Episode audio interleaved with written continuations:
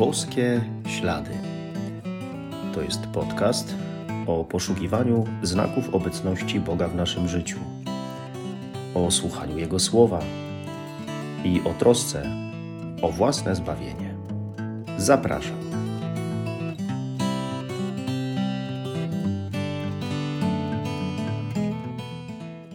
Witam serdecznie.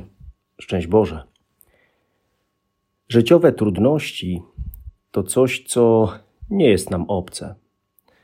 Może ktoś stwierdził na koniec dnia, że to był jeden z najgorszych dni w jego życiu. Życie nas nie rozpieszcza i ciągle radości przeplatają się ze smutkami. Sukcesy i miłe chwile z momentami przykrymi, bolesnymi, albo nawet tragicznymi. To wszystko składa się na nasze życie. Trzeba się w tym jakoś odnaleźć. Zastanawiamy się pewnie czasami, co robić, szczególnie wtedy, kiedy jakoś sobie nie radzimy z tym, co nas spotyka. Pewnie też rodzą się różne pytania. Jak reagować, kiedy ktoś nas rani? Co zrobić? Czy coś robić konkretnego? Czy reagować na zło? Czy je cierpliwie znosić? Czy o czymś mówić, a może to przemilczeć? Szukamy najlepszego wyjścia w danej sytuacji, ale to nie jest takie proste. Bo nie ma jednej ogólnej zasady, schematu postępowania. Owszem, mamy Boże przykazania, ale każda sytuacja człowieka, choć może podobna do drugiej, jest inna, bo dotyczy innych osób, okoliczności, osób, które same w sobie są tajemnicą. Nie ma uniwersalnej recepty na to, jak postąpić. I może tak naprawdę nie o nią chodzi. To, czego najbardziej potrzebujemy, to wrażliwość na Boży głos, na podpowiedzi Ducha Świętego w danej chwili naszego życia. Wtedy na pewno będziemy wiedzieli, jak postąpić. Posłuchajmy słów Ewangelii według świętego Jana. Jan zobaczył podchodzącego ku niemu Jezusa i rzekł: Oto baranek Boży, który gładzi grzech świata. To jest ten, o którym powiedziałem: Po mnie przyjdzie mąż, który mnie przewyższył godnością, gdyż był wcześniej ode mnie. Ja go przedtem nie znałem, ale przyszedłem chrzcić wodą w tym celu, aby on się objawił Izraelowi.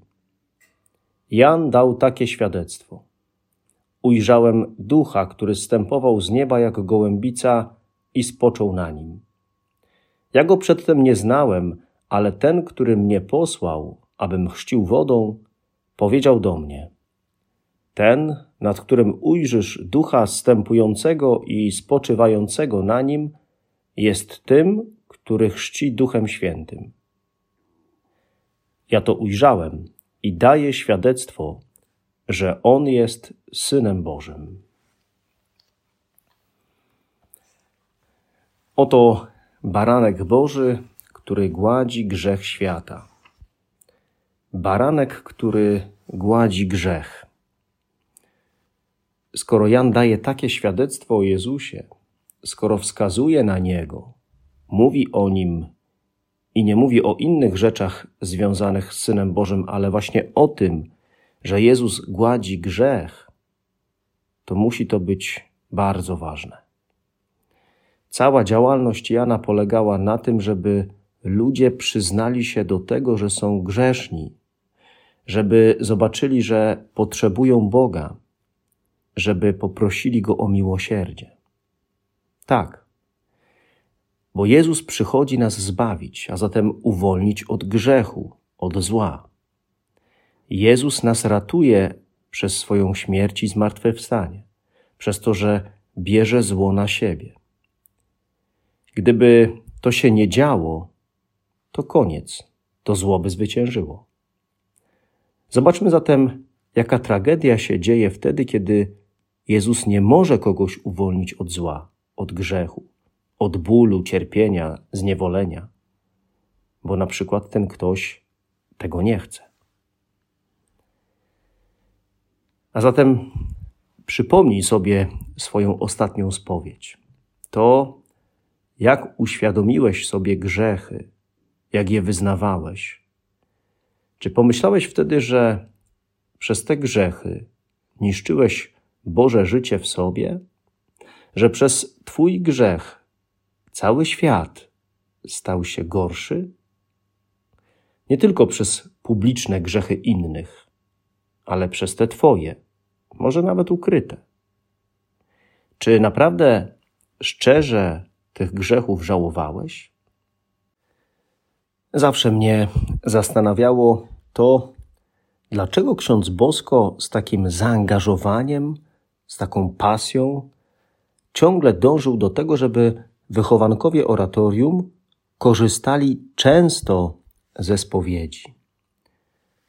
Oczywiście wcześniej, zauważając swoje grzechy i przygotowując się do niej. Jak on ich do tego zapraszał, jak godzinami spowiadał, jak stwarzał atmosferę, by młody człowiek brzydził się grzechem, jak uczył ich dobrego przygotowania się do spowiedzi. Jakby ta rzecz właśnie, przyznać się do grzechu i prosić Boga o przebaczenie, była najważniejsza w wychowaniu. No tak, bo przecież wtedy najbardziej dokonuje się zbawienie. Pan Jezus nas zbawia na różne sposoby, przez różne życiowe doświadczenia, sytuacje, ale trudno sobie wyobrazić zbawienie bez tego, bez uwolnienia od grzechu. Zresztą ten sam grzech niszczy nie tylko grzesznika, ale wspólnotę. Niszczy w nich Boże życie. Ksiądz Bosko to geniusz. Potrafił korzystać z dzieła zbawienia baranka Bożego jak mało kto. Dlaczego to takie ważne, żeby uświadomić sobie swój, a nie innych grzech? Może czasami gorszymy się grzechami innych. Widzimy ich wady i wiemy, jak powinni żyć, co robić, a czego nie, jacy powinni być. Może nawet czujemy się lepsi od innych. Oceniamy, komentujemy, wyrokujemy, krytykujemy. Tymczasem żeby naprawdę żyć wiarą, żyć Jezusem, cieszyć się prawdziwie z tego, że Bóg jest w moim życiu, trzeba najpierw przerazić się tym, że to ja jestem grzesznikiem. Trzeba zobaczyć nie grzechy innych, ale swoje. Trzeba skupić się na swoim grzechu i prosić o jego wybaczenie. Wielu za czasów Jana Chrzciciela to zrozumiało i przychodziło nad Jordan wyznać grzechy i przyjąć chrzest. Ale wielu, choćby faryzeusze, takiej postawy nie przyjęło. Nie potrzebowali widzieć swoich grzechów i skupiali się na tym, co złego robią inni. To najgorsza droga, którą można wybrać.